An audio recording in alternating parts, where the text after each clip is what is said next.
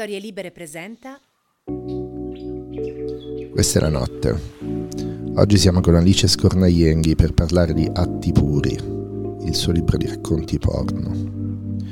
La notte è su Storie Libere F M ed è prodotto da Chinati Vergano. Io, come è noto, bevo i vermouth di Chinati Vergano. Gli ingredienti per fare un Clover club: quarantacinque millilitri di gin, trenta di succo di limone, quindici di granatina, trenta di vermouth rosso, un po' di lamponi, albume. Alice, benvenuta a parlare del tuo libro di racconti pornografici. Ciao, grazie. Questo è il tuo esordio, esce per Not. E... Mm, In che, in che senso è um, un, un libro di racconti pornografici? Nel senso che um, puoi usarlo come usi il porno. Mm, penso che ci siano delle scene di sesso abbastanza lunghe da poterci si masturbare su. In questo senso è porno. Per me molto semplicemente, poi magari ci sono altre sfaccettature, però di base è porno per questo. Di base. E... è così, effettivamente non... è una questione che tu hai dovuto ripetere da quando hai iniziato con le tue amiche a fare, che poi racconteremo piano piano, a fare la rivista di racconti Ossì. Uh-huh. Ehm, ma forse lo faccio raccontare anche questo a te. Come nasce questa idea di fare una rivista di racconti pornografici e poi ci racconti perché i primi racconti che hai scritto su Ossì sono stati pubblicati sotto pseudonimo, perché secondo me il tema dello pseudonimo quando si parla di porno è un grande tema. Però iniziamo dalla storia di Ossì, perché questo bellissimo libro di racconti pornografici eh, scritti e pubblicati per masturbarsi nasce da questa idea di fanzine che hai avuto tu qualche anno fa. E um, com'è andata la storia di Ossì? Allora, la storia di Ossì inizia verso il duemiladiciassette diciotto, ma in realtà probabilmente molto prima. Come mi è capitato di raccontare spesso, quando ero piccola non, non, non avevo modo di procurarmi un V H S, un giornaletto porno, ma ovviamente, piccola, parlo di preadolescente, adolescente, desideravo tantissimo del porno su cui potermi anche creare un immaginario, capire che cosa succedeva al mio corpo, masturbare e tutto il resto. E a un certo punto, verso i quattordici anni, ho scoperto che ok, non potevo comprare un giornale, non potevo entrare in edicola a Cosenza negli anni novanta a chiedere un giornaletto porno, ma potevo andare in libreria a comprare The Sad, Nin, Cleland e, e, e insomma mh, essere felice con loro. E quindi di base un po' il mio immaginario erotico, anche proprio la mia fruizione del porno, è nata sulla narrativa. Poi quando sono cresciuta, nel frattempo è arrivato il porno online, mi sono buttata su quello mm, mm, e ho smesso anch'io di leggere il porno. Di ho, base, smesso. ho smesso di leggere il porno. Eh, ma non, non solo per, anche perché mi, di, poi nel frattempo nell'editoria mainstream la narrativa porno era diventata le sfumature, questa roba soft porn piena di stereotipi, di parole che non, non erano eccitanti, di brutte fra cui ti amo messi a caso, che insomma ti amo messi per sicurezza, esatto. E, e pur volendo saltare ti amo, perché ci ho provato a leggere le sfumature, cioè saltavo le parti mh, della storia d'amore, andavo dritta al porno, ma pure lì riusci- cioè, c'è sempre sta valvola di sicurezza che però in realtà mh, smonta la, la tensione erotica per me. E, mh, poi c'è avuto un periodo in cui mi sono trovata per sei mesi, tipo a dover stare in ospedale, eccetera, non potevo guardare i video porno, ho ricominciato a leggere i forum, i racconti porno, erano delle robe orribili. E, mi piace questa idea della, della letteratura comunque solo come ultima risorsa, quando tutta la tecnologia è inarrivabile, fedelmente arriva l'antica invenzione della stampa. Esatto, comunque torna. E, però erano orribili. Però erano orribili, c'erano tutte quelle cose tipo nei forum, come mi sono scopato mia cugina, cioè, super finti. E, um, e quindi ho pensato, vabbè, servirebbe uno spazio per, per, per questi racconti porno belli, per vedere che cosa si può produrre oggi da questo punto di vista. Allo stesso tempo poi c'era un'altra roba che effettivamente non ho raccontato mai nelle varie presentazioni, perché essendo... ne abbiamo fatte diverse insieme. Esatto, cioè che in quel periodo là a me era anche successo che una persona mi chiedesse di scrivergli dei racconti porno. Io per, vabbè, così privatamente. Privatamente. Um, io um, ho sempre voluto scrivere, sin da quando ero bambina. Poi per, una, per un po' di anni avevo proprio smesso di scrivere e um, ho ricominciato dietro questo stimolo. E quindi avevo un po' di racconti porno. I primi ovviamente non sono in questo libro, ma non erano, non erano sufficientemente carini. E, um, perché sei andata a controllare? Ma sì, cioè nel senso... Fammi vedere se erano delle perle. Guarda, secondo me erano eccitanti, però non erano proprio dei bei racconti. Vorrei fare una battuta così stupida per chi può intenderla. Perle per collane di perle. Non voglio spiegarla, lascio. Ok. E... È un termine inglese, diciamo, collane di perle, che mi fa molto ridere. Non è quella che si mette nel culo? No, okay. Un'altra cosa. Ok. E niente, quindi io, mh, mi è venuta voglia di creare questa fanzine. Ho, sent- ho chiamato un paio di amiche, no, Marzia, Francesca. Me, no, menzioniamole con nome e cognome, che comunque ci campano anche di queste cose, queste bellissime Marzia persone. Marzia Grillo e Francesca Pignataro, bravissime, preziosissime. Tra l'altro Francesca Pignataro ha curato anche la copertina del libro. Allora, è importante, lo faccio io che magari per te è imbarazzante vendere le tue amiche, però Marzia, Marzia Grillo è un'ottima editor eh, che vive a Roma e tra le tante cose di, diverse che fa, ne fa anche alcune più normali, diciamo, se volete contattarla, però la cosa più stramma che fa, che è un po' una cosa nello spirito di Ossì, nello spirito fantasioso della nostra fanzine porno, è il suo progetto in cui, eh, che come sempre quando faccio un podcast mi dimentico i nomi delle cose e delle persone, quindi adesso me lo devi Apri. ricordare, Apri, appunto un nome porno anche questo, Apri è un progetto non pornografico ma... Eh, veramente carino, in cui ogni mese tu ti abboni e ti arriva in una busta un racconto che è scritto attraverso dei, dei frammenti eh, fondamentalmente, come si può dire, di grafica, cioè usando formati, ecco, raccontiamo quello che hai scritto tu per, tu per Apri. Ti ho raccontato la storia di una crociera e quindi dentro c'erano una serie di messaggi. Ci sono dei un... props proprio come se fosse un set cinematografico e tu ti immergi in questa lettera da cui tiri fuori. Quali erano le cose belle che c'erano nel tuo? C'era, c'era la chiave per la aprire, chiave magnetica. La chiave magnetica, c'era un leaflet delle attività che potevi fare sulla nave, c'era un articolo di giornale strappato della fondatrice di questa nave da crociera dove di base potevi passare la pensione e... Um, toglierti un po' di, di rimpianti che avevi, per cui ti facevano vivere una serie di esperienze a bordo. E quindi insomma Marzia eh, tra le cose che fa, insomma, andatevi a vedere Apri, che è veramente un bellissimo bellissimo progetto. E poi c'è l'altra grande eh, che è Francesca Pignataro, fantastica, si deve dire graphic designer o art director? L'art director, art director.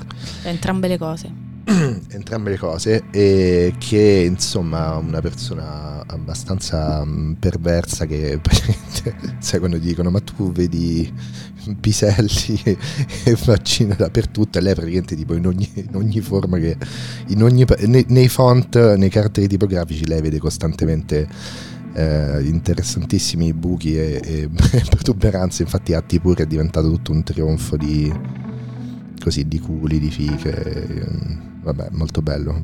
Adesso ne parlo come se mai nessuno dovesse vederlo, invece probabilmente posterò la copertina quando metto la puntata, eh, quindi insomma. Forse una cosa che non si vede da, da una foto è che cioè libri di Not hanno il vinile, no? Sempre sopra, cioè hanno una, una copertina trasparente, esatto, con il titolo, e sotto hanno una copertina di, di carta che invece ha le figure e, e la copertina è piena di cuoricini e tu pensi che siano cuoricini distribuiti a caso, invece poi quando Uh, levi questo primo velo, questa copertina trasparente, tu vedi che sono tutti nudi dietro queste copertine. Tra l'altro alcuni uh, hanno bisogno di più cuoricini per coprire, esatto, l'estensione, sì, sì, delle loro pudenda. Censura cuoricini, censura fatta con amore. E mh, vabbè, Francesca Pignataro è fondamentale nella creazione di questo immaginario di Ossì, che quindi diventa una rivista che eh, in ogni numero eh, quando riuscite a uscire fa un racconto un scritto racconto. da uno scrittore o da una scrittrice, o come nel caso mio e di Francesca, mia moglie, da due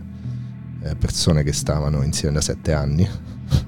Due persone hanno affrontato brillantemente la crisi del settimo anno scrivendo un racconto porno insieme. E quindi eh, nella fanzine ci sta un racconto e poi ci stanno delle... diciamo, ci sono dei lavori, dei lavori di un fotografo o di una fotografa. Esatto. È una playlist sempre per scopare. E dentro ci sono anche, anche strani giochini, perché fondamentalmente eh, con tutto questo tuo pretesto del sesso eh, sembra, soprattutto leggendo questo libro, che tu voglia essere una scrittrice di fantascienza. Cioè, fondamentalmente, diciamo, bisogna leggere il libro di Alice per avere la versione divertente e arrapante di Black Mirror, nel senso che di solito quando tu ti devi vedere cose di fantascienza devi comunque ricordati che devi morire, ti devono comunque far sentire in colpa, e invece tu fai questa specie di, eh, di fantascienza eh, dove si gode. Eh, adesso aspetta, quali erano i primi due, i, i primi due racconti che erano usciti per Ossì? Li avevi firmati tu con uno pseudonimo, o con sì. due pseudonimi, ah, non mi ricordo, solo. uno solo. E il primo parlava di uno strumento di, eh, che ti rimpiccioliva in modo da poter fare sesso con una persona, diventando tu delle dimensioni di dodici centimetri o qualcosa del genere. Sì, okay. Era un oggetto romantico inizialmente. Quando dici al tuo fidanzato, alla tua fidanzata, non ti lasciamoci mai, voglio stare con te. Nella in val- tua tasca. Con, esatto, in valigia con te, al lavoro con te. E invece il secondo racconto era, e sono tutti e due presenti in questa raccolta, il secondo racconto era la storia di una donna che andava in una clinica dove veniva allevato sperma sanissimo, sì, di biologico. uomini che, biologico che, che di uomini che vivevano in questa spa nella natura e mangiavano tutte cose buone, per cui poi il loro sperma era molto curativo, e quindi esatto. La tua protagonista si fa un, un, tre giorni di cure nella spa.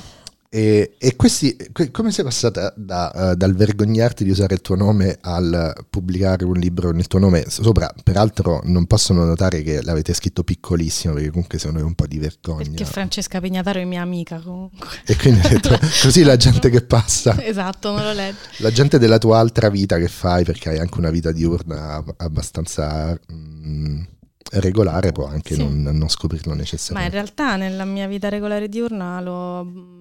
Lo sbandieri. Lo sto sbandierando. E allora perché non l'hai scritto gigantesco? Vabbè, penso che era più elegante così. Più elegante, ok. okay. E come sei passata quindi a usare il tuo nome? Cioè, è stato Madonna, un momento? Non lo so, cioè ancora scoprirò gli effetti di questa cosa adesso. E, cioè, in realtà mi sono accorta presentando sì che mi divertiva un sacco, e ho pensato, se pubblico questo libro dietro pseudonimo io non... Potrò divertirmi. Non potrò divertirmi. Cioè e... mi perderò... gran parte di questa mh, orgia di teste, di chiacchiere, magari anche vera. Perché le, mh, le presentazioni di Ossì che cosa ti hanno insegnato del sesso? Nel senso che tu, da quando hai iniziato a portare in giro questa rivista, poi diciamo, mh, tanto sempre per raccontare la storia della rivista, che secondo me è importante, poi eh, subito dopo i, due tu- i tuoi due racconti ci fu quello di Veronica sì, Raimo, esatto, poi ci fu il tuo di Franco, poi quello mio con Francesca Mancini, eh, poi B. Matteo B. Bianchi, poi Valentina della Seta e Laura poi Laura Marzi. E insomma tu l'hai portato molto in giro, sei andata in tante situazioni diverse. E qual è stata la cosa divertente di andare con un'area molto seria a presentare un giornaletto porno? Perché poi tu dici sem- lo chiami sempre giornaletto porno. Sì, perché di base quello è.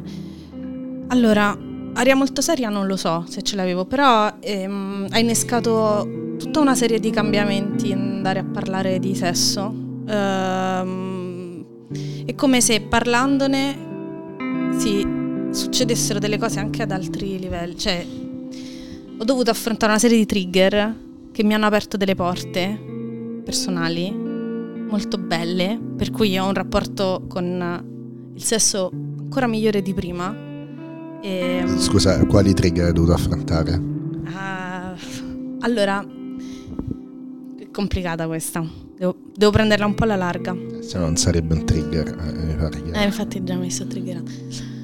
Allora da, guarda, da aspetta, ti, ti faccio un no. trigger leggendo okay. così un po' Vai. di foto che ho fatto al P D F. Incredibile come ci si può sentire appagati dopo un pompino. Comunque questo è quando eh, la tua alter ego eh, va da un guru che ti fa realizzare un sogno per ventiquattro ore, perché questa cosa ti sblocca la vita tipo ayahuasca. E la tua alter ego eh, si fa eh, dare un cazzo per ventiquattro ore.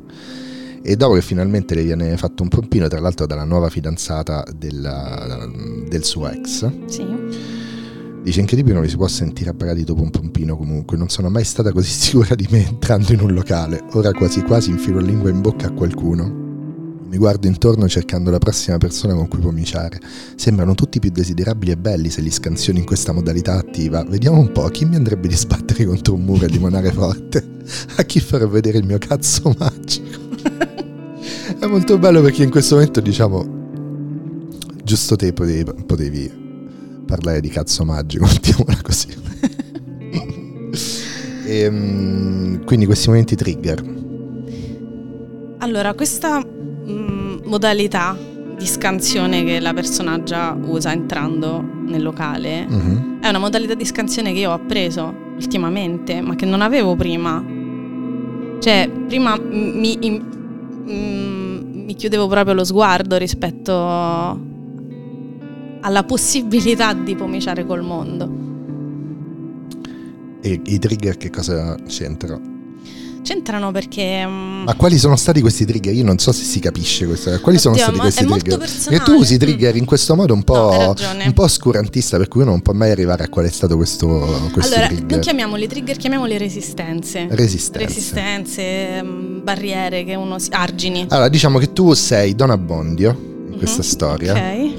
E te ne vai lì con alcuni piccoli desideri, e però anche un certo spirito di autoconservazione. E a un certo punto, lungo la strada, incroci i due bravi del porno. Ok, lo spirito di autoconservazione ho capito che ne posso fare a meno, perché mh, non, non c'è un reale pericolo nel sesso. Mm-hmm. Vabbè, ovviamente al netto di tutto quello che, che va bene, che c'è. Ok, consenso e tutto il resto. Restiamo in un... In nel sesso in sé, nel sesso... Nel sesso in sé, esatto. Mm. Cioè, tipo, io in questo periodo sto molto in fissa col karma yoga. Ok? Che eh, tipo... Dici un attimo cos'è. Eh, il karma yoga è una delle possibili strade dello yoga per arrivare all'illuminazione, no? Quindi c'è la meditazione, la respirazione, lo studio, e poi c'è il karma yoga, che è lo yoga dell'azione, secondo cui tu puoi arrivare all'illuminazione semplicemente agendo nel mondo. Eh, laddove la, qualsiasi azione è sempre meglio dello stallo, dello stare immobili. Obiettivo dell'azione non è il piacere, ma la conoscenza, e da questo punto di vista piacere e dolore sono due maestri ugualmente validi. Noi veniamo da un'impostazione, io almeno, ma penso tutti noi, in cui attribuisci al dolore la capacità di insegnarti qualcosa, e il piacere invece è sempre tipo la ricompensa, il momento eh, che ti concedi. E invece ho scoperto, ho superato questo trigger, questa resistenza rispetto al piacere, ho scoperto che si può imparare tantissimo dal piacere, anche quando si soffre nel piacere, e, e, e quindi questo mi ha permesso di cambiare lo sguardo e di superare un po' di paure. E quindi questi eventi, questi eventi, ogni tanto io tocco l'asta del microfono, e quindi... Questi eventi di, di Ossì ti hanno fatto superare questa vergogna, alla fine sei arrivata a usare questo nome. Mi ricordo che forse addirittura un paio di anni fa, perché mi pare che il racconto mio di Fra sia del diciannove. Sì, era prima, poco prima del Covid. È passato veramente un botto di tempo. Poi appunto diciamo insomma che anche il mio libro sullo storia di sesso nasce dall'esperienza di Ossì, nel senso che beh, il mio libro è molto diverso, di, di pornografico c'è solo... quel racconto, perché poi io ho fatto tutto un, un gioco di racconti di tipi diversi che servono per parlare di aspetti diversi del sesso e, de, e della vita di relazione, ma anche quello viene da lì, e quindi ovviamente io ti, io ti sono molto grato per uh, avermi fatto superare delle resistenze anche a me. E insomma, per tanti anni, in tanti modi, anche attraverso la pandemia, insomma mi ricordo che poi sono capitate occasioni di... di parlare della rivista, si è creato questa, questa cosa, e poi sei arrivata a pubblicare i libri. Ma mi se, dicevo, mi sembra che due anni fa eh, abbiamo cercato di parlare, cioè io mi ricordo che ho parlato con dei piccoli editori dicendo no, una dritta, c'è cioè questo libro di racconti pornografici, e c'era un po' la sensazione, anche mentre si stava comunque ragionando su, su come liberarsi, cioè, c'era stato il successo della nostra amica Lisa Cuter, Ripartire dal desiderio, dove si parlava appunto, si è discusso molto di questo tema del desiderio, però poi quando arrivai lì dicendo c'è questo libro di una brava scrittrice che scrive racconti pornografici che servono quindi a godere, poi lì sembrava tipo non essere più cultura. Esatto. E invece poi hai trovato Not, e come alla fine diciamo, beh, Not ha avuto ha pubblicato recentemente il libro di McKenzie Wark che parla, diciamo, del che si chiama Raving, e parla così dell'esperienza dei rave, e il tuo libro è un po' nella stessa direzione. Come, come si è parlato di porno con Not e con Alessandra Castellazzi, a cui mandiamo tanti baci, perché oltre Tantissimo. a essere nuova editor di, di Not, l'editor di Alice, è stata anche, insomma, con, in redazione con me al Tascabile per molti bellissimi anni. E um, come, come avete parlato di porno? In realtà con estrema naturalezza, cioè come avremmo potuto parlare di qualsiasi altro argomento, e, um, e penso che era, cioè, probabilmente se hanno scelto di pubblicare il libro er- eravamo abbastanza sulla stessa lunghezza d'onda, cioè non mi, non mi è sembrato di dover difendere assolutamente nulla, anzi, e, um, eppure con Alessandra è stato un lavoro proprio sul testo più che sul porno.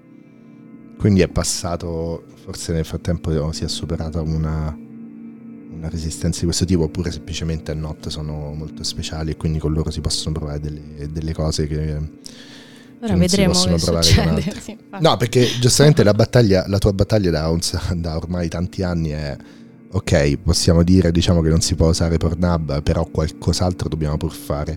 E in questo, diciamo, poi io non ho niente contro Pornhub. No, tu lo dici sempre, però io tu comunque hai... sono in una posizione in cui non, va bene, insomma, ascolto. E, diciamo che uh, il, il tuo libro ha qualcosa di molto semplice e molto lineare, perché appunto, diciamo, il movimento verso l'orgasmo ha una sua linearità abbastanza... Eh, abbastanza spiccata. Eh, nel tuo libro man- manca, diciamo, una cosa che si vede nei festival di post porno, cioè uh-huh. un, una sorta di associazione molto eh, molto a- automatica, ma non lo dico negativamente, eh, insomma è un mondo molto simpatico quello del post porno e super interessante, ma eh, nel, nel tuo libro tu fai un gioco che è molto, se vuoi, anni ottanta, molto ehm, gomma da masticare, non so come dire. Adesso faccio dei racconti di fantascienza dove la gente scopa, uh-huh. fondamentalmente. E questa cosa, cioè, in qualche modo il porno letterario è un porno etico, perché non viene sfruttato nessuno, esatto, facendolo. Non ci sono corpi veri. E quindi questa, questa cosa è come se ti permettesse molto più di fare, fare cose... Adesso lo dico tanto per triggerarti, fare cose un po' di destra, nel senso che il tuo, i tuoi racconti, no? Allora, se tu vuoi fare il racconto sulla clinica del sesso, puoi fare il racconto sulla cosa che rimpicciolisce, immagini che devi costruire un set, devi far fare, devi far muovere la donna, che le donne bello in un certo sarebbe modo. Vero? Sì, e magari lo scriverai, però c'è qualcosa di, appunto, forse sto facendo semplicemente un... un elogio della scrittura come luogo della fantasia, cioè un sacco di problemi che si pone la pornografia come industria, la scrittura li risolve non essendo un'industria, fondamentalmente. Sì. Non ho capito qual è la domanda, però. Non c'è nessuna domanda. Ok, allora... Mi sta salendo lo Xanax, tra l'altro. Beato te. Um, però mentre parlavi mi era venuta in mente una cosa. Sì, non ci sono... i corpi, quindi è sicuramente tutto più libero, e, e chiaramente anche, anche, anche per una questione tipo, cioè non hai, non hai problemi di budget quando scrivi, non hai problemi di budget e quindi puoi anche rischiare di più, cioè puoi, puoi, puoi provare, a parte puoi che vedere. Puoi buttare un racconto che non viene, per esatto, esempio, perché ne, ne, ne ho buttati tanti, non farai fallire nessuno, esatto. Ehm Che c'è? No, no, no, no, no, no, stavo pensando a tutte le implicazioni di questa cosa. No, poi rispetto alla pornografia di destra, cioè io ho, fa- ho fatto la mia pornografia, cioè io mi sento super candida nell'aver fatto questa pornografia qui, cioè non, ehm, non mi vergogno per il semplice fatto che è la mia, sincera, proprio onesta, e, e quindi mi sento un po' invincibile da questo punto di vista, cioè non... Se, l'ho, l'ho proprio... tirata fuori così com'era. Um, sempre uno di questi tuoi personaggi bellissimi, eh, dice: quando sono arrapata è come se portassi le mie paure più profonde in gita alle terme. Se ne stanno lì a sciacquettarsi, incredibilmente gestibili e ammorbidite, e mentre guardo Mario e Asia li trovo eccitanti. Allora, una cosa che mi ha molto toccato vedendo tutti i racconti insieme è il modo, appunto, no, mi è venuto in mente di leggere questa cosa proprio perché tu parli del, del, del tuo candore, che è un termine che è associato già alla pornografia. Mario Desiati, che ha scritto un libro sul porno che si chiama Candore, e perché faccio sempre queste divagazioni preminenti cosa sto dicendo. Sì, il tuo candore, una cosa che mi, ha, che mi colpisce molto è come tu, usando questi racconti, diciamo, di genere, di fantascienza, riesci a infilarci dentro una cosa che è il più grande spauracchio della vita sessuale praticamente delle, delle persone cresciute nella nostra civiltà, che è la gelosia, che tu sai che è un tema di cui ho scritto. Io ho messo nel mio libro di sesso degli esercizi spirituali contro la gelosia che ti hanno anche molto triggerato a suo tempo. E la gelosia sembra essere questa cosa per cui praticamente da zero a cento in un secondo, cioè se tu vieni, se ti viene provocata la gelosia in una situazione, capito, triangoli, uh-huh. quadrati e, e così via, situazioni, feste, eh, praticamente è come dire: oh, ho avuto un attacco di gelosia, ho distrutto la persona con cui sto, l'ho mollata, sono scappato, eccetera eccetera. Questa è, un, è una cosa di cui io ho scritto molto da tanti punti di vista, perché è una cosa che mi affascina molto, no? L'idea che uno sta in un rapporto umano, il rapporto umano è questo percorso di conoscenza reciproca, e poi abbiamo deciso di accettare che esiste un tipo di reazione che giustifica qualunque distruzione, cioè nel momento in cui una persona prova gelosia praticamente può avere qualunque reazione. Questa è una cosa abominevole, però un conto è dire che è abominevole, un conto è indicare una via di uscita. E io penso che in questo passaggio che, che ho letto, come in altre parti di questo libro, tu indichi un po' una via di uscita, cioè c'è questa, questa, questa donna che eh, ha scelto come desiderio da questo guru molto strano mm, quello di avere un cazzo per ventiquattro ore, e lo usa, lo prova, eccetera eccetera, e gli si smuovono varie cose. E questa sembra una versione un po', appunto, fantastica e romanzata di un tipo di esperienza, dell'esperienza sessuale, che è quando ti metti in una nuova situazione. Infatti tu prima dicevi: ultimamente ho fatto l'esperienza di entrare in un bar e sentirmi in un altro modo. Sì. Tu lo racconti sempre trovando un qualche trucchetto, un gimmick, e, e facendo succedere così queste cose. La cosa che mi piace è che eh, riesce a raccontare la gestibilità delle emozioni nei singoli momenti di, di scacco, di trigger, di resistenze, giochi con le resistenze sessuali e, e affettive. E c'è un, un modo molto... è molto simpatico e molto candido di eh, vivere le emozioni in quel momento, cioè eh, i tuoi personaggi non è che diventano invincibili nel sesso, ma nel, sen- nel sesso eh, diventano capaci di valutare via via, un momento dopo l'altro, le emozioni che stanno provando. Sì, esatto, diventa un po' un framework in cui inserirle quelle emozioni, cioè tipo ogni emozione ha un suo portato ormonale, energetico, quello che ti pare, e, um, e all'interno di questo strano potere trasformativo che ha il sesso, a un certo punto prendono una loro via e diventano parte dell'eccitaz- de- de- dell'arraparsi, cioè um, si trasformano quasi in carburante. Eh sì, esatto. E tu dici, appunto, le, le, le paure, tra cui la gelosia ovviamente, che è una sorta di paura di abbandono o di disconoscimento, diciamo così. Le paure le, vanno a fare una gita alle terme, fondamentalmente. Sì, esatto, resta solo la parte, resta solo appunto quel carburante lì, che te lo prendi e, e ti fa godere. Ti ho portato in un territorio che è molto tuo, su cui ti prendo a volte in giro, che è praticamente l'estremo ottimismo. Sì. Sì, adesso devo, devo riuscire un po' a fare mezzo passo indietro, perché eh, sono venuto troppo sul tuo, sul tuo territorio. Un'altra cosa... Un'altra cosa che mi piace, vabbè, tu lo sai che insomma eh, è una cosa che abbiamo in comune, ehm, il rapporto tra la vita spirituale e, e la vita sessuale, e penso tu l'abbia spiegato benissimo con quel discorso del karma yoga, no? Mm, le, le esperienze trasformative sono sia quelle con i dolori, ahimè, che peccato, è stato meglio di no.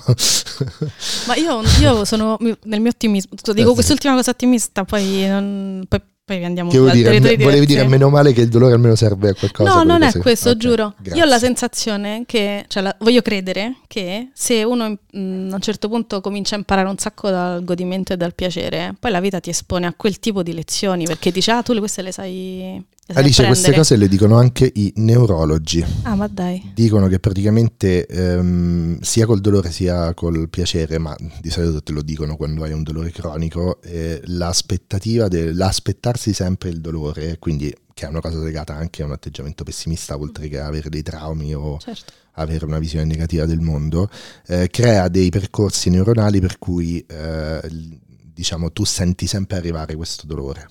E, eh, io sento è... sempre questo piacere, senti, sempre... no, no, magari sempre, però mi piacerebbe arrivare a quella, diciamo, stai lavorando sto lavorando per lavorando. quello e, e quindi è per questo che, diciamo, venendo dalla cattolicissima Calabria e, e, e vivendo da decenni nella cattolicissima Roma, hai chiamato questo libro Atti Puri per dare un'altra possibilità spirituale. Yes.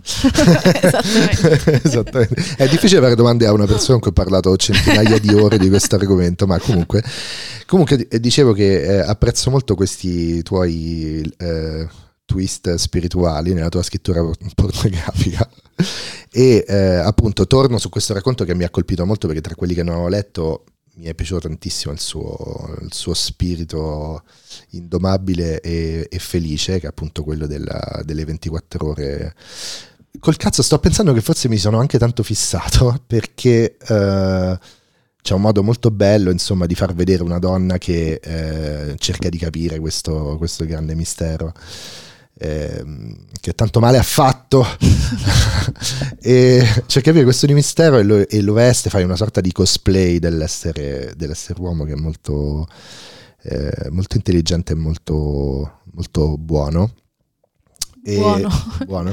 E aspetta, qual era l'altro motivo che ne stavo parlando? Tutto questo era un discorso sulla vita, sulla tua vita spirituale, ma c'erano delle cose in mezzo che volevo dire un po' alla rinfusa, per non so perché, ma comunque. E a un certo punto quindi eh, descrivi questo messia, e questo messia nella premessa del racconto sembra un personaggio, cioè diciamo ne, ne racconti qualcun altro sarebbe un coglione. Invece nel racconto tuo è un vero, è un messia, vero messia, nel senso che questo è venuto con un grande dono e ha capito che nella nostra epoca era inutile, cioè bisognava fare dei miracoli, come ogni messia sa benissimo, ed era inutile stare a, a spiegare troppo le cose. Lui semplicemente, essendo miracoloso, eh, decide di fare come miracolo queste ventiquattro ore in cui ognuno può realizzare un desiderio. E in mezzo a questa cosa eh, tu scrivi: il messia dice che il tempo è relativo, che tutta la nostra vita può essere considerata un immenso desiderio di ventiquattro ore. Solo non ci ricordiamo il momento in cui l'abbiamo espresso e su che scala di tempo esistiamo. Sì, cioè se queste vita fossero delle ventiquattro ore, di chi siamo veramente? E il sesso come... Mh, il sesso come di... ci aiuta a tenere presente questa, questa questione? Bella domanda, non me la sono mai posta, nel senso... Ah, metto una musica durante la quale puoi tacere se non ti vengono delle, delle buone idee. Vabbè, c'è il sesso con questo suo immenso potere relazionale, trasformativo, è un po' alla base di tutto, non, non dei singoli desideri che andiamo a esprimere. Cioè, mi, ma, pensavo stanotte che... Ma sono andare a ascoltare troppe cose, non tutti hanno la fortuna di fare la vita cosa... che fai tu. Eh. Ti posso dire una cosa che ho pensato stanotte, cioè, però magari è una cazzata, però te la dico perché mi sembra che abbia a che fare con questo. Che vabbè, stavo a un certo punto, ero un po' insonne e ragionavo su questa cosa, vabbè, l'in, la, l'inconscio collettivo, la mente collettiva, così pensavo che se esiste un'anima, magari il rapporto che ha con la mente è come quello tra un prompter e l'intelligenza artificiale, e quindi di fatto c'è, la mente sarebbe l'intelligenza artificiale, il prompter l'anima, e poi ho pensato che magari esiste anche un, un corpo collettivo, cioè noi ci, ci, ci consideriamo corpi singoli, ma magari oltre che un inconscio collettivo siamo anche un corpo collettivo, e, e questi corpi collettivi sono legati da, questo corpo collettivo vive sul sesso. Vive su, sui batteri, cioè sulla prossemica, sì sì, su tutte le cose, sì, un po'... proprio al di là dell'ecosistema, cioè se io esisto, esisto perché ci sono stati due corpi prima di me che si sono, che hanno fatto sesso. Ah già, dimenticavo, sì. Scusami, mi stanno insegnando tardissimo questa cosa. Ogni volta la, la, la, la lascio fuori dal discorso. E quindi... c'entra. Poi non riesco a vedere i confini, però mi sembra abbastanza centrale. Ho detto proprio una roba, era molt, molto acerba, perché veramente un pensiero di stanotte. Perché questa è la prima volta che tu devi parlare, diciamo, in pubblico del tuo libro. Questo episodio eh, lo stiamo registrando il sette novembre e uscirà il quattordici, il giorno prima eh, dell'uscita del libro. Sì. Quindi ancora... Ehm, mi sto sforzando di non scusarmi se dico cazzate, però. Ok. Ehm, ecco, e come la fa sentire questa cosa? Malissimo, malissimo. Ehm, sì, comunque le, le presentazioni secondo me non saranno un problema, perché tu hai questa cosa di, di creare questi ambienti molto favorevoli a te, dove la gente è contenta. Tipo, io ogni tanto incontro in giro persone che sono state a delle nostre presentazioni di Ossì. Ah. E quindi oh, provano grande simpatia per me perché mi hanno conosciuto una presentazione di Ossì. Dovrebbe essere questa. Beh, ovviamente il tuo vero sogno alla fine è creare una comunità sessuale, perché questo è il momento di una santona che poi viene cancellata. Come, che è un'idea che sto piano piano cercando di infiltrare nella cultura. Sarà eh, il mio da... biografo quando verrò cancellato. Da me. Farò tutta una tela per poi scrivere la tua una manipolativissima biografia. Comunque chiaramente, diciamo, tutto, beh, lo dico anche per eventuali finanziatori, eh, produttori di vermouth che hanno campi di, di uva e ci possono mettere dei tendoni, che comunque chiaramente tutto il tuo lavoro tende verso la, la creazione di una comunità eh, alternativa che va a vivere, sì, nei campi. E poi tu arrivi con trenta Rolls Royce, però tutte molto candide, tutte bianchissime. Sono e, tue, e i tuoi seguaci inizieranno a scrivere racconti di fantascienza su di te. Scusa, okay. Mi permetto di dire queste cattiverie per, perché a volte la tua grande bontà mi, mi stimola così delle cattiverie. E, allora eh, Ah, intanto volevo dirti una cosa, che io, siccome ho dovuto leggere sul cellulare eh, il resto di questi cioè, i racconti che non avevo letto, uh-huh. e ne ho tenuto uno perché volevo leggerne almeno uno eh, completamente da capo sulla carta, e non ho letto La stanza preferita del presidente, oh, che dai. È un titolo molto bello, e pensavo questo me lo tengo per adesso che ho finalmente la eh, copia. È l'unico racconto che ha un punto di vista maschile, mi ha fatto tribolare tantissimo. Ah, vedi, l'ho sentito. Oh. Proprio tipo riscri- quello su cui ho messo le mani più, più, più a volte. E ti sei fatta aiutare da degli uomini? No. Vedi, questa è una cosa un po' ingiusta, perché ogni volta che io scrivo di delle donne c'ho il comitato che mi legge tutto e mi dà l'approvazione. Questa ormai è una barzelletta, perché tipo ogni volta che vado a presentare delle cose che ho scritto negli ultimi anni, ogni volta devo dire no no ma questo personaggio è stato accettato dalla Lega Nazionale delle Femministe. Tu invece okay. hai potuto inventare di sana pianta, quindi vabbè, dopo che l'ho letto dovremo fare il podcast di rettifica in cui dirò no. Vabbè, metti che qualche incel si incazza, va solo che bene, no? Con me o con te? Con me. Ah sì, ok. Ah, nel senso che hai fatto... Vabbè, che, che tipo di uomo hai fatto in questo racconto? No, no, in realtà è... No, non è vero, in realtà mi... secondo me quasi più sull'allevamento potrebbe incazzarsi qualche incel. Cioè su questi uomini che vengono... Usati. Eh, usati per produrre esperti. Ah, è vero, cosa direbbe? Cosa dire? Lo chiedo a sicuramente un terzo del mio pubblico è incel, ma cari, cari incel, e chi, come la vedete questa cosa di fare gli, gli uomini in un allevamento eh, dove vi danno da mangiare e fate una vita bellissima, avete una pelle splendida, ma siete usati solamente per per produrre sperma, sperma per, per il benessere e per il fulgore della pelle. Peccato non poter avere una risposta subito. Sì, infatti, vabbè, se qualcuno lo vuole scrivere, magari insomma è un modo non violento e simpatico, con lo stesso candore che contraddistingue me e Alice. Noi ascoltiamo stravolentieri la risposta. Ehm, invece volevo chiederti quest'altra cosa, quindi non hai chiesto niente ai tuoi amici eh, membro dotati eh, per raccontare questa esperienza di avere eh, il cazzo per ventiquattro ore? No, no, per... o meglio sì, però erano proprio delle robe proprio tecniche. Ti, Questo si capiva, Quest- cioè ci sono dei punti in cui dico, a qui ha fatto proprio la domanda specifica, okay. Pensavo che cazzo ne so. Vabbè, un po' me l'ero immaginato, però ho chiesto conferma, ho, ho chiesto, mm. sì. Ehm, va bene. Cioè su, sulle sensazioni fisiche. Mm. Ehm, però in realtà quel personaggio lì è una donna.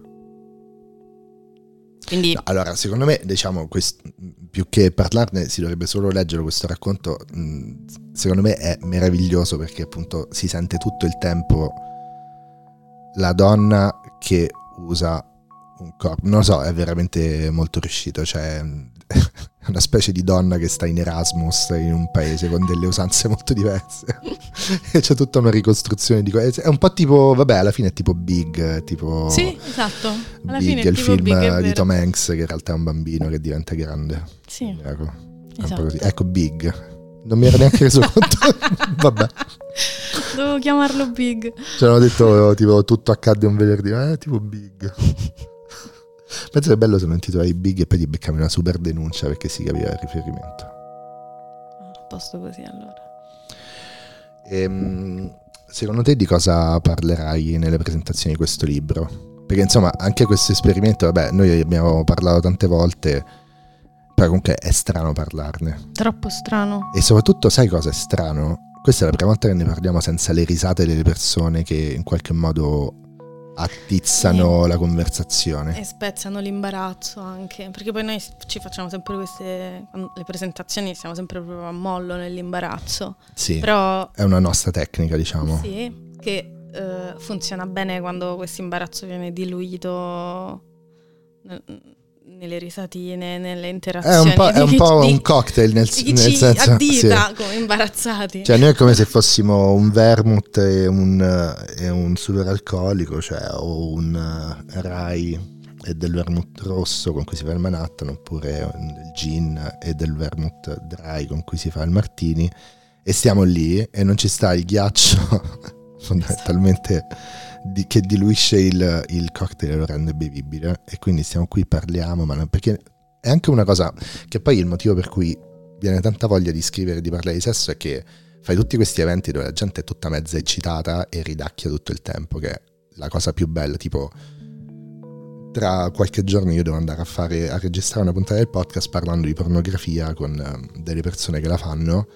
E non vedo l'ora perché so già benissimo com'è, cioè la gente sta lì, sta presa benissimo, e se tu fai mezza battuta tutti ti incoraggiano come se fosse la tua prima serata di stand up e devi assolutamente sentirti eh, sì, perché il sesso fa, è ancora come dire cacca all'asilo, mm. c'è ancora quella, infatti di recente pensavo, cioè, mi, quando mi capita di parlare di sesso, che non l'avevo mai fatto prima di Ossì, ho iniziato dopo Ossì. E, e ora c'ho un po' preso gusto, cioè mi capita di parlarne molto più liberamente anche con gli amici, eh? E quando mh, butto lì una frase io mi sento proprio tipo come se avessi detto la mia prima parolaccia al nido, sì. È molto divertente. Poi magari non, cioè, tu, tutti lasciano cadere, però dentro di me so, c'ho quel tipo di entusiasmo. Vabbè, te ormai anche, è anche un po' un personaggio che puoi usare in società, perché ormai sei associata ufficialmente alla pornografia, no? Sì, non, ma non pensavo che sarebbe successa questa cosa, cioè che effettivamente eh, allora i primi tempi in cui avevo fatto sì e mi trovo a parlare di sesso succedevano anche cose imbarazzanti, cioè mia madre mi raccontava sue esperienze, cioè cose che magari mi spiazzavano. Ti raccontava sue esperienze? Sì, è successo. Cioè nel senso tu, tutti a un certo punto si sentivano, ora mia madre magari è il caso estremo, però tutti in, in qualche modo erano felici di... Mh, di sentire che ci potesse essere questo canale in virtù del fatto che facevo la fanzine. L'ho percepito e me lo sono un po' accollato lì per lì, ovviamente. Cioè un grande sollievo di tutti, poter, come avere l'amico dottore. Sì, e, però ovviamente mi se- c'avevo la sindrome dell'impostore all'inizio, cioè non uh, ok, sì, ho fatto la fanzine, ma non è che sono la guru del sesso. e, e poi ho capito che era divertente entrare in quell'imbarazzo lì con le persone che avevano voglia di parlarne. E, e poi, non, vabbè, tutte le cose poi vanno, prendono tutte strane pieghe, quindi ne parli, vuoi, vuoi aderire a quel personaggio che ne parla e a un certo punto fa parte di te. È così che si diventa guru, tra l'altro. Ah, ok. Cioè, è proprio... Ah, vedi. Nel senso, dov'è serve, la mia Rolls Royce? serve, serve, serve un guru e quindi uno dice una cosa da guru un po' improvvisata, ha una reazione e quindi a quel punto diventa guru. Ok, comunque eh, serve. Fake it until you make it, praticamente. Sì, assolutamente, ma anche, voglio dire, il ruolo di re tradizionalmente è una cosa molto rituale in cui va messo uno lì, insomma ci sono stati periodi e luoghi dove poi venivano ammazzati, cioè era una funzione che uno c'aveva, capito? Cioè serve qualcuno che finga di darci una direzione. Ok. Ok. Ok.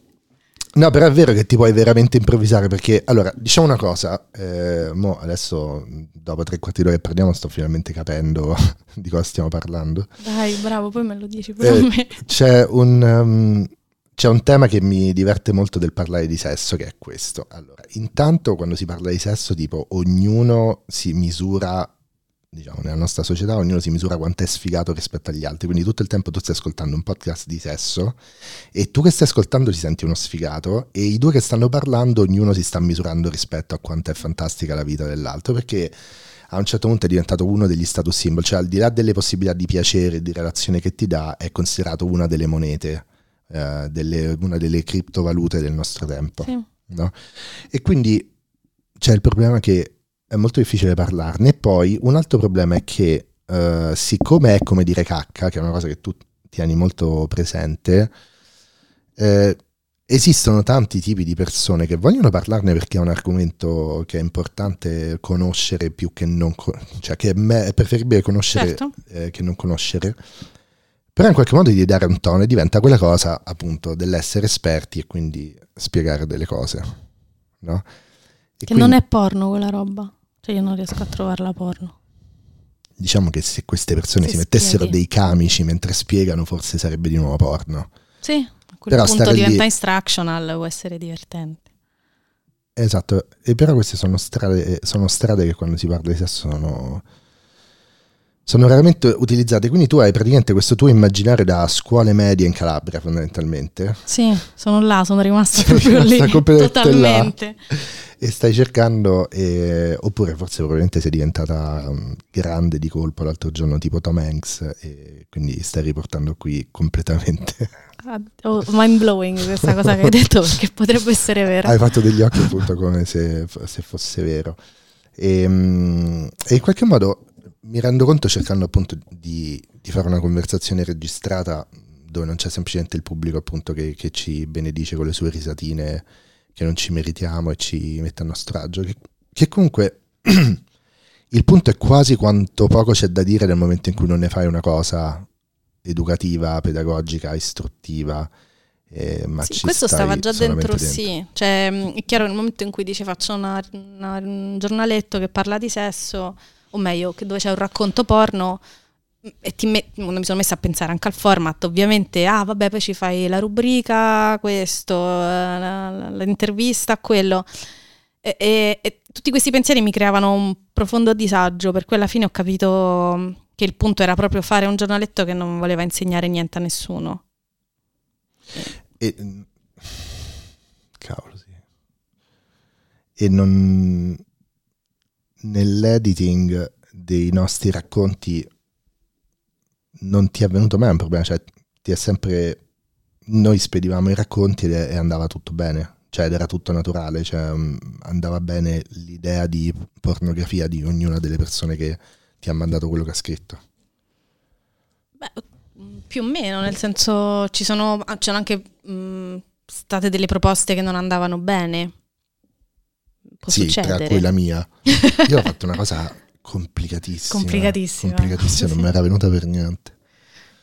Quindi, però non era tanto la, veramente, sempre tornando al giornaletto che non vuole insegnare a nessuno, il tema non era l'idea di pornografia, il, il, il nodo era sempre funziona in quanto racconto per un giornaletto porno, cioè mh, mi porta a masturbarmi, quindi l, non, non c'era veramente un'idea di pornografia in quanto questa è la pornografia di Ossì, era più è, è, è rapante, sicuramente rapante. E non siete mai state criticate per questo approccio da qualcuno?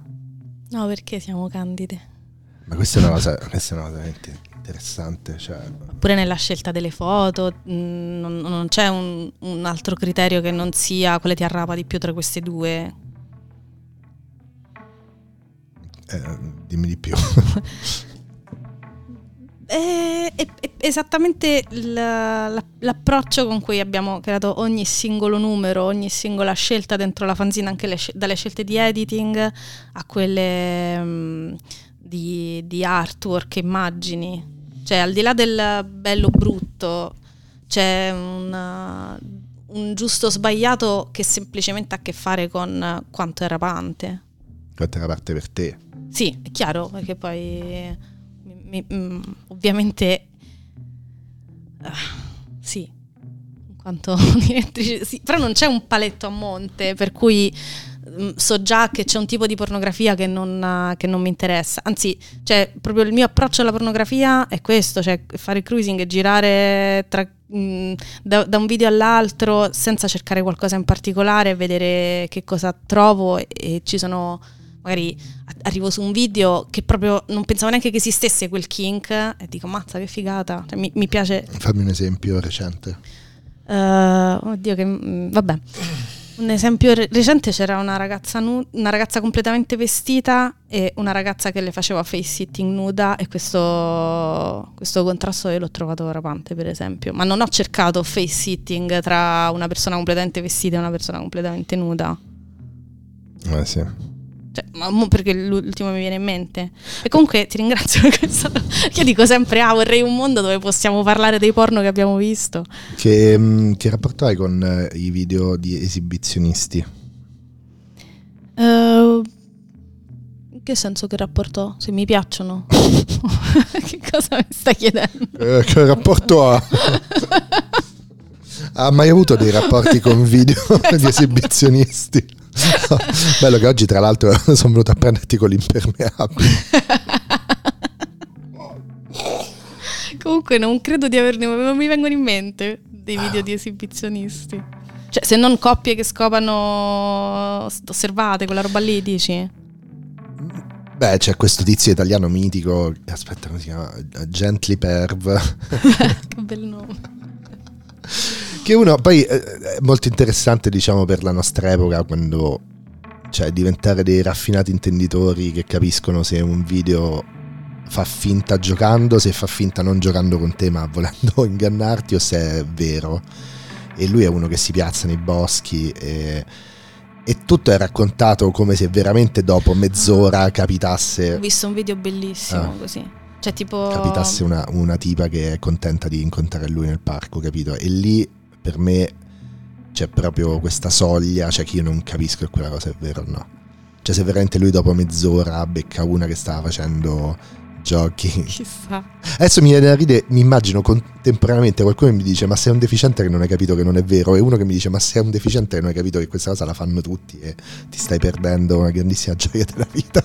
Non, cioè non ho non assolutamente lo so, no, okay. Non clue neanche io. Comunque un video fighissimo che ho visto è tipo um, signore la guida uh, ah, nel sedile pa- lui stende tutto il sedile del passeggero, sul sedile del passeggero c'è non so la sua compagna, sua moglie, la sua fidanzata completamente nuda uh, sdraiata sulla pancia, sì, lui si ferma a chiedere le informazioni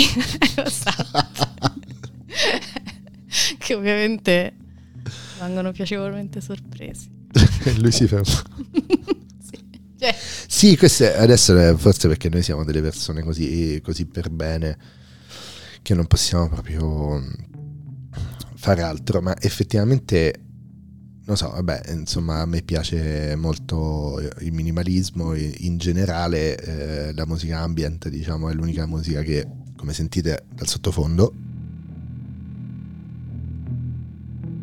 che i miei nervi a pezzi possono tollerare negli ultimi anni. E c'è una sorta di minimalismo, di ambient del, del video porno che è molto interessante, che è veramente dei video dove a me sembra che quello che vedo è semplicemente l'intenzione di qualcuno di stare in una situazione eccitante. Cioè, se invece di fare il video così del couch casting, no, dove la, la tipa va lì a fare eh, il casting per il porno e viene... Eh, sfruttata per finta e per davvero, insomma, varie cornici. Um, semplicemente due che si siedono e iniziano a dire come vogliono fare questa registrazione, tu vedi la persona e si imbarazzi, o per me quella è già porno. Infatti poi la cosa che mi piace del post porno è quello lì che vedi un sacco, tipo la gente che sta cercando di organizzare un porno e dice ammazza, oh, questi sono messi in testa di fare questa cosa, tipo è eccitante solo l'idea che qualcuno stia organizzando questa impresa, ecco, diciamo così. Sì, infatti per esempio il post porno che c'ha questa dimensione qua che spesso, a volte non c'è nel porno ma c'è nel porno scritto, e che ti puoi molto più facilmente immedesimare nel desiderio altrui perché ti ci accompagna. E, cioè tipo um, ed è una cosa che io trovo, cioè tipo in Ossì non abbiamo mai dato un orientamento sessuale alla fanzine, okay. Diciamo l'unica cosa che è chiara è che è molto difficile scrivere i desideri dei, degli uomini eh, che vanno solo con le donne, diciamolo così. Poi ne parliamo dopo, questo è un inciso, dopo ne parliamo perché era una cosa che ti volevo chiedere. Ma scusa, okay, se ti ho completamente deragliato. No, no, dicevo dicevi... che in realtà um, una delle cose che mi piace di quando leggo porno, a differenza dei video dove la devo cercare questa cosa perché non c'è in tutti i video, è che quel, quel desiderio là è, è raccontato da dentro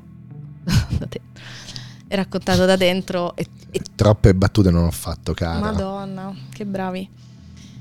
E nel momento in cui ti vedi il desiderio in azione, anche se non è il tuo, non è la tua voglia, non è la tua fantasia, è molto difficile non arraparsi, cosa che con uh, magari spezzoni video, eh, a, a meno che non, uh, non è il tuo, cioè, un po' più difficile. Alcune volte magari è un gesto, uno, un dettaglio che ti fa, che ti, ti aiuta a, ad aprire questa porta di connessione con il video che stai vedendo, però se manca eh, non se manca, però a volte manca.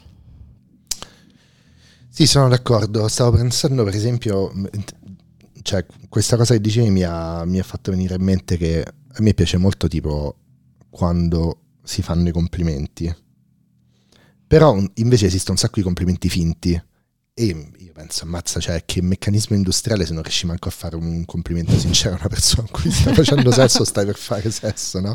E quindi sono come tipo Sono come due mondi. Recentemente eh, ho scoperto una, un'attrice con molta personalità e molto simpatica, di cui non dirò il nome, e che siccome suscita proprio complimenti, cioè è tutto un, un modo... Attrice porno? Sì, un modo okay. interessante di, di ricevere complimenti e di rispondere ai complimenti. Non, so, non voglio neanche spiegarlo troppo, però è una cosa che veramente mi incanta vedere questa... Ah, ma quindi, cioè perché c'è la gente che si esalta perché tipo lei sembra essere come un po' overqualified, Tro- troppo qualificata tipo per i film che fa, quindi sembra come se è arrivata, è arrivato Lou Reed, cioè un po' tipo una persona affascinantissima che si muove benissimo, un corpo bellissimo, simpatica, e fa tutte facce vere, quindi dici, cioè ogni tanto la gente che lavora con lei sta lì tipo...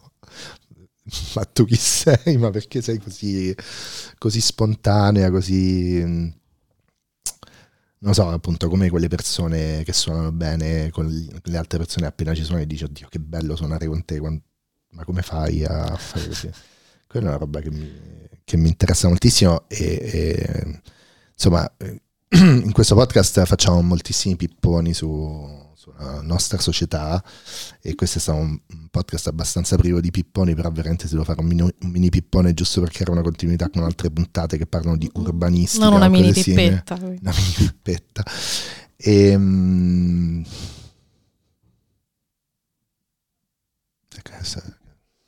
come devo reagire a questa battuta? Devo fare. Prima mi hai detto ma tu li editi le cose? No, certo non li edito, se no avrei tolto questo imbarazzo. E, mh, stavo dicendo che devi attaccare un pippone. Ah no no, un mini mini scusa mini che è veramente interessante, appunto, invece di cioè olt- non invece di oltre a parlare dell'immoralità, dello sfruttamento delle persone eh, dell'industria pornografica, parliamo anche del fatto che è un'industria dove si recitano un sacco di emozioni finte che non esistono, che è una cosa veramente molto strana, cioè dove è veramente difficile um, incontrare scambi tra persone e dici, oh, queste due persone stanno veramente parlando. Che chimica! Che chimica, esatto. Vabbè, succede anche in dei film molto brutti, però. Sì, ma secondo me le persone, le persone, questa entità che non ho mai incontrato nella mia vita, eh, hanno guardato molto più porno che film brutti. Più porno brutto, dici? Diciamo... Che poi anche il gusto si affina. Oddio, come per i film. No, forse cioè, no. Dopo un po' smetti, secondo me quelli brutti li schippi proprio. Cioè, li riconosci proprio dalla, dalla tamba, dal primo, dal primo frame. È vero. Però a volte in questi giudizi c'è anche il classismo, secondo me. Cioè? Non posso spiegarlo. Okay. È troppo presto per voi. Quando dici la, la, la, lo riconosci dalla tamba è sempre c'è area di visita immobiliare e queste cose così. Eh, un po'. eh, in quel senso. Ah, ok. okay. Insomma, cioè... Anche poi, area di complimenti finti. C'è cioè. area di complimenti finti, c'è area, c'è area di colletti spessi, esatto. Però lì si entra in un territorio scivoloso, perché comunque al di là appunto dei problemi produttivi per quanto riguarda l'estetica, eh, bisogna comunque dare alle persone la possibilità di esprimersi. Ma c'è, no, ma infatti non ho detto che non che porno, anche che i film brutti non debbano esistere, cioè è, è parte del de, de percorso del regista, di un attore porno, dire magari sì, anche parte del cioè, percorso sta, anche di, di chi guarda il porno, di chi lo fruisce, cioè immagino che siano molto più eh, ma pure io le prime volte che guardavo i porno con quei con quei pornazzi brutti e finti non c'avevo nessun problema. Cioè mi bastava vedere... Ah, davvero? Ma sì. Ah no, invece io ho sempre avuto problemi. Ah no, io no, no. Poi semplicemente ho affinato un po' l'occhio, il gusto. All'inizio mi bastava vedere un corpo nudo, non lo so. Adesso ho fatto un pensiero un po'... un po' convoluto che non so se riuscirò a ripetere perché appunto mi trovo in uno stato alterato di coscienza. E... legale, peraltro. E, um, vorrei dire in qualche modo una categoria di porno che vorrei fare, ma probabilmente esiste, però insomma la dico non, non avendola mai incontrata, una sorta di um, porno un po' casuale, un po' di rapina, cioè partecipare, non partecipare, stare un po' lì, però non in un modo. Io odio per esempio molto la categoria del cook, no? Mm-hmm. Perché praticamente quella roba bellissima di avere le corna, che come tu sai è una cosa che io consiglio, che consiglio a tutti gli uomini come punto di partenza, insomma in del, degli eventi che abbiamo fatto insieme io, io ho detto l'importante è, è entrare in una coppia già cornuti, proprio ti fidanzi già cornuto, e, è un'esperienza fondamentale se si vuole capire insomma il nostro, il nostro tempo e, e una vera vita di affetti e di emozioni autentiche. Questa premessa dove doveva portare, scusami? Non lo so. Salvami. Allora, eh, no, perché dicevo, hai proprio dicevo, detto che è un discorso involuto, che stai discorso, provando, sì, quindi sì, non ti posso aiutare. Sì, sì, grazie mille, dottoressa. Allora, ehm, quindi già io parto da questa idea di, di chiamarsi cornuti. Dice, no, ma allora vuol dire che sono corno, vuol dire che sono peccato. No, tu devi usare solo il termine con tutte quelle connotazioni e buttarlo al cesso assumendolo su di te. E detto ciò, però, appena uno fa, no, è un cook, un cuckold, tralala, diventiamo troppo potenti. Invece io vorrei un porno un po' impotente, ok? Cioè dove tu non, di- non diventi forte della parola che stai usando, diventi debole della parola che stai usando, però una debolezza che poi tu ammicchi ma non dici che è una forza, ok? Okay. Vedi dal punto di vista di un, di un maschio riformato, no? O in via di riforma. E non ne hai mai trovato video... in cui c'era so, questa debolezza. Qualcuno me, qualcuno me li spedirà dopo aver sentito okay. questo episodio. Magari io. Magari tu. Allora, io vorrei vedere qualcosa che è tutta piena di questa um, impotenza un po', um, un po' quotidiana, non umiliami. Capito? Perché noi adesso viviamo nell'era in cui le persone mandano foto del proprio pisello per farselo um, eh, votare, sì. no? Da, dalle tipe, non so se sono OnlyFans e dove altro. È anche successo su Ossì che me lo chiedessero. Certo, ah è vero, ricordo. E, e ne abbiamo parlato Ne abbiamo parlato di una situazione dove passava la gente, quindi era molto divertente raccontarlo. Qui dovevamo, dovevamo portare tipo dei, dei passanti, dovevamo portare dei passanti, dei passanti per dire tutte queste cose imbarazzanti. È la prima volta che ne parliamo così. Poi in questo silenzio rimbombante delle cuffie in cui senti la tua voce seicento volte nello stesso momento. Comunque io vorrei un porno de- dove praticamente tipo noi siamo seduti qua, il porno è che ci sarebbe la telecamera del podcast, però là dietro si è messa una nostra cara amica con un'altra persona e un po' di rapina sta facendo delle cose là dietro e quindi tu devi impegnarti per vederlo dalla telecamera che noi abbiamo sistemato, capito? E poi devi, tu che guardi e che sei me, che guardi questo filmato, devi anche vedere i due che stanno facendo il podcast, cioè io e te, un po' che rapporto hanno con quello che sta succedendo. Perché, per esempio, io magari sto guardando, però devo essere concentrato, no? E magari tu dopo alla fine capisci che io ho fatto questo podcast tutto incasinato perché stavo guardando questa scena che stava succedendo alle tue spalle, no? Ah, quindi io sono inconsapevole essere... di questa scena. Tu potresti essere il personaggio che è un po' inconsapevole, ma oppure che lo diventa dopo. Allora... invece io quello che trovo sono de, eh, delle proposizioni. Io capisco che uno non c'ha sei ore per farsi una sega, però il fatto che eh, ci sia, cioè io vorrei vedere una costruzione più complessa con delle intenzioni, perché a me le intenzioni mi eccitano moltissimo, penso, no? Eh vabbè, ma era quello che ti dicevo prima, cioè di riuscire a sentire il desiderio delle persone che, che c'hai nel video. Esatto, cioè pensa se io sto guardando e quindi io sono tutto carico e tu non stai guardando, poi cade una cosa, c'è il, il tipico rumorino e tu ti giri e da lì capisci e ti cambia completamente la faccia e poi tu pensi ma lui lo sa da mezz'ora. Invece in questi video di cose fatte di nascosto dietro la porta eccetera, ah vabbè, ma quelli sono mega fake, sono troppo fake, sì. Cioè quelle, ecco, allora quello è un ambito che io guardo e sono sempre deluso e dico ma perché non fanno una cosa dove prendono sul serio questa premessa?